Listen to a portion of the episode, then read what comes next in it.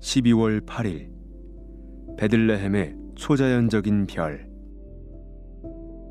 유대인의 왕으로 나신 이가 어디 계시냐 우리가 동방에서 그의 별을 보고 그에게 경배하러 왔노라 하니 마태복음 2장 2절 성경에는 어떻게 그런 일이 일어났는지 궁금하게 만드는 놀라운 일들이 많이 나옵니다.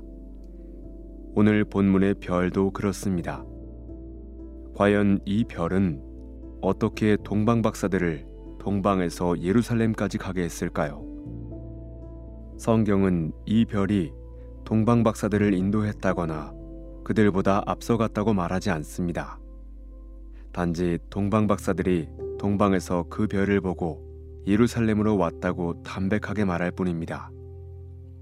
그렇다면 이 별은 어떻게 예루살렘에서 베들레헴까지의 5마일 남짓 되는 거리를 박사들보다 앞서갔던 것일까요? 그리고 어떻게 악이 있는 곳 위에 머물러 있을 수 있었을까요? 우리는 그 답을 알 수 없습니다. 행성, 해성, 초신성, 기적적인 빛 등으로 이를 설명하려는 여러 시도가 있었지만 우리는 정답을 알 수 없습니다. 그러니 확실하지 않은 가설에 신경 쓰느라 중요한 영적 의미를 놓치는 잘못을 범하지 마십시오. 너무 일반화하는 것일 수도 있지만 여러분에게 경고합니다. 별이 어떻게 움직였고 홍해가 어떻게 갈라졌고 만나가 어떻게 하늘에서 떨어졌고 요나가 어떻게 물고기 뱃속에서 살아남았고 달이 어떻게 붉게 변했는지 등에 관심을 집중하는 사람들은 일반적으로 제가 미미한 것을 찾는 정신이라고 부르는 정신을 가진 사람들입니다. 그들은 복음의 핵심 진리들, 즉 하나님의 거룩하심, 죄의 추함, 인간의 무능, 그리스도의 죽음, 오직 믿음에 의한 칭의, 성령의 성화 사역, 그리스도의 재림의 영광, 최후의 심판 등을 참으로 소중히 여기는 모습을 보이지 않습니다. 그들은 언제나 미미한 것을 다루는 새로운 글이나 책에 열광하면서 여러분을 곁길로 가게끔 유혹합니다. 그들에게는 위대하고 중심이 되는 현실을 기뻐하는 것이 결여되어 있습니다. 동방 박사들을 인도한 별과 관련하여 명백한 점은 바로 그 별이 스스로는 할 수 없는 어떤 일을 하고 있다는 것입니다. 즉, 그 별은 동방 박사들을 하나님의 아들에게로 인도하여 그분을 경배하게 했습니다. 성경적 사고방식으로 생각해 볼 때 그 별들이 그렇게 한 배후에는 오직 한 인격이 계십니다.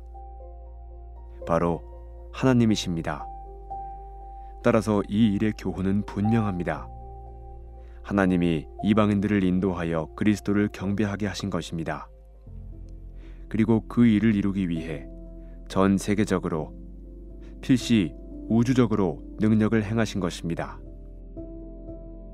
누가복음에는 하나님이 정확한 때에 로마 제국 전체를 움직여 인구 조사를 하게 하셔서 한 처녀가 베들레헴으로 가서 그곳에서 아기를 낳아 구약의 예언을 성취한 사실이 기록되어 있습니다.